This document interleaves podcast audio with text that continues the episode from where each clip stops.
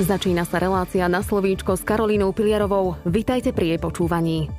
Bansko-Bystrický samozprávny kraj začal vo februári postupne otvárať krajské očkovacie centrá. Do dnešného dňa v nich bolo zaočkovaných už vyše 19 tisíc ľudí. Dnes sú to presne 3 týždne, kedy spustila Bansko-Bystrická župa aj vlastný náhradnícky systém na očkovanie proti ochoreniu COVID-19. O tom, ako kraj supluje štát v oblasti očkovania, kedy sa v kraji otvoria aj ďalšie očkovacie centrá. Ako vôbec vznikla myšlienka spustiť náhradnícky systém na očkovanie? Koľko ľudí ho reálne doposiaľ využilo a či je systém dostatočne transparentný? To sú len niektoré z otázok, na ktoré si dnes odpovieme.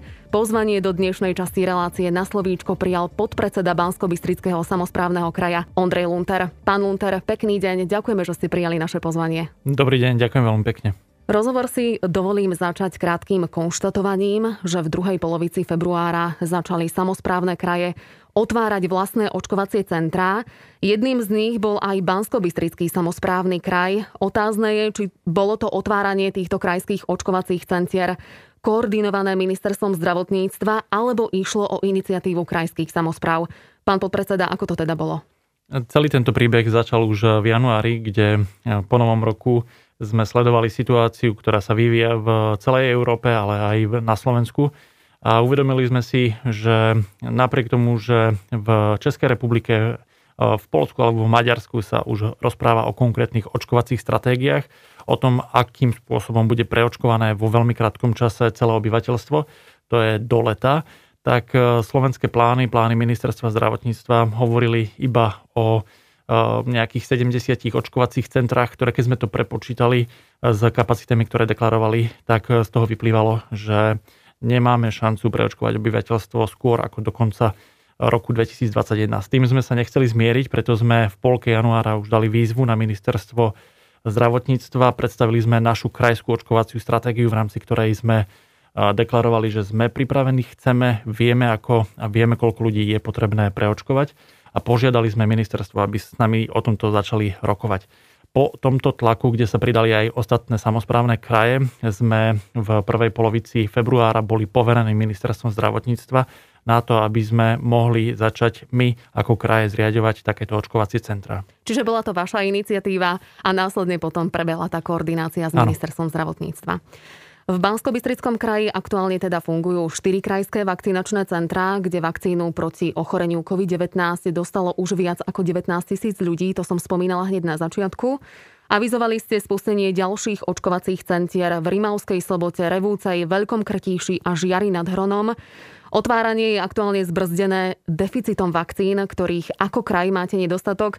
Vy tvrdíte, že centrá chcete otvárať hneď po Veľkej noci. Je ten termín v aktuálnej situácii reálny? Áno, našim pôvodným plánom bolo mať pripravených e, k 1. marcu minimálne 10 očkovacích centier.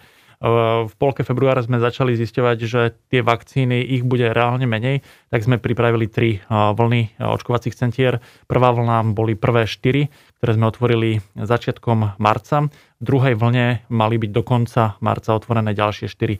AstraZeneca, ako všetci vieme, prestala dodávať vakcíny preto e, sme odložili otvorenie ďalších očkovacích centier. Dnes už máme potvrdenú dodávku e, po Veľkej noci ďalších 7,5 tisíc, ktoré nám umožnia po Veľkej noci otvoriť ďalšie 4 očkovacie centrá. Teraz trošku načrieme do minulosti, aj keď nie tak dávnej. 20. a 21.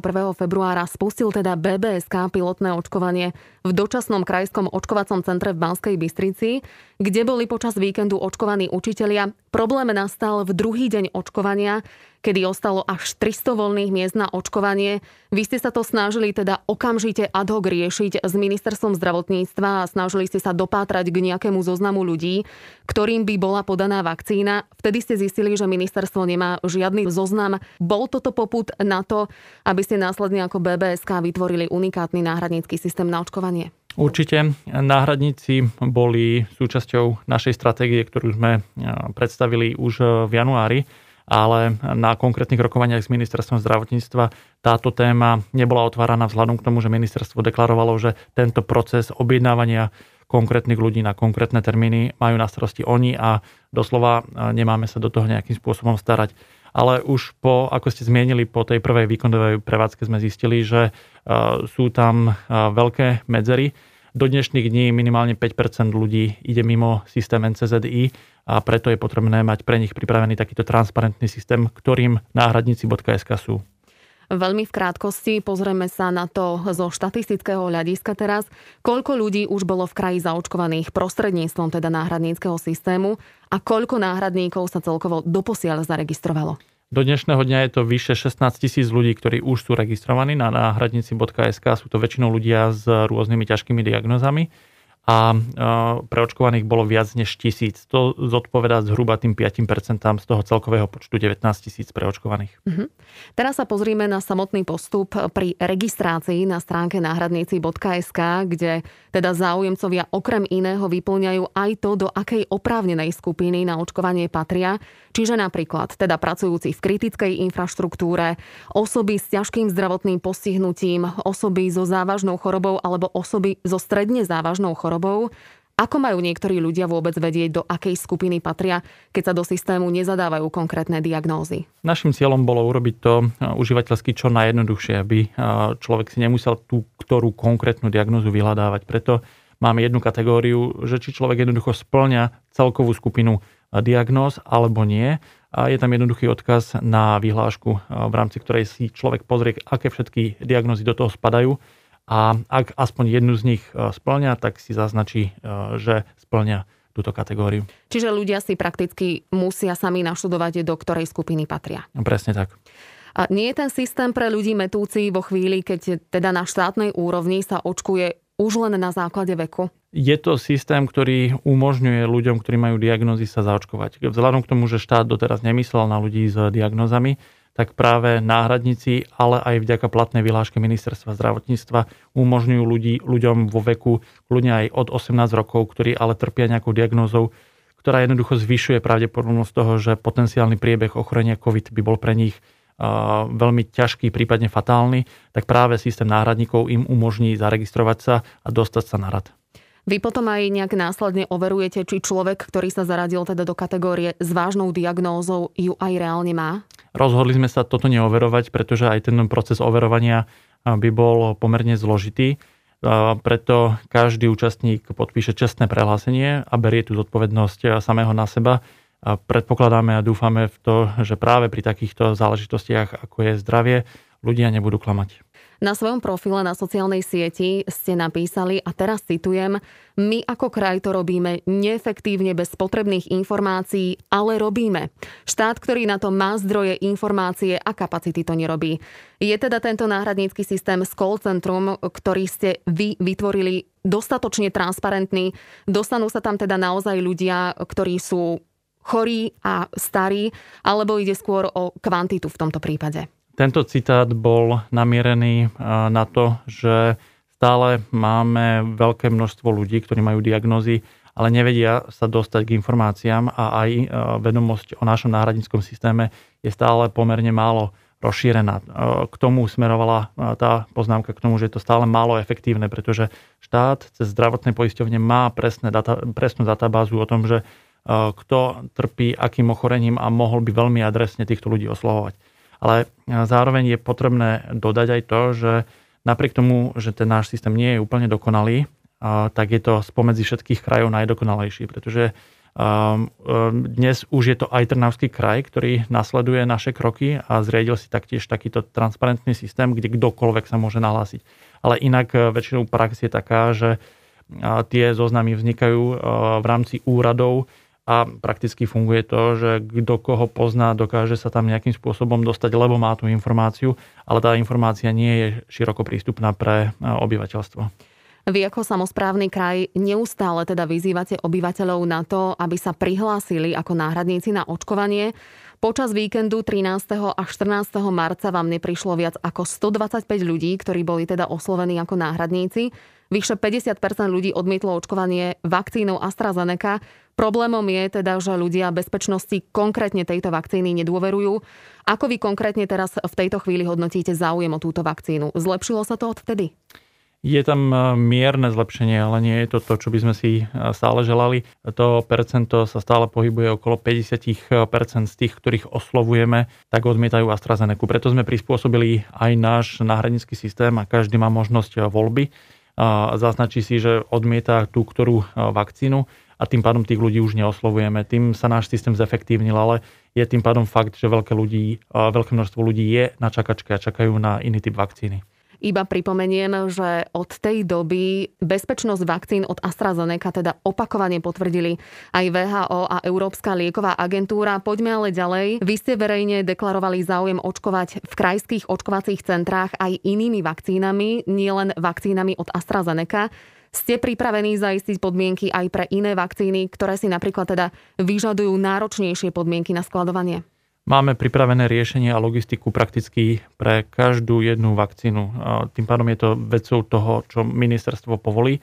My predpokladáme vzhľadom k tomu, že naše kapacity sú pripravené dnes na už spomínaných 11 tisíc ľudí týždenne, ale pri väčšom nábore lekárov vieme ísť až na 50, prípadne 100 tisíc ľudí týždenne tak sme pripravení v momente, keď tie dodávky budú oveľa intenzívnejšie a nemocnice už nebudú stíhať, tak e, preberať aj iné očkovacie látky a znásobovať e, množstvo ľudí, ktorí budú preočkovaní v našich e, krajských očkovacích centrách.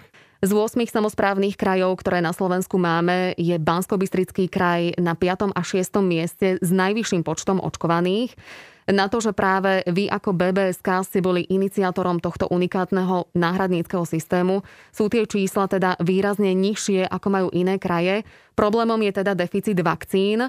bansko samozprávny kraj má dnes kapacitu zaočkovať 11 390 ľudí týždenne. Dodávky vakcín sú teda na úrovni 5000 kusov za týždeň.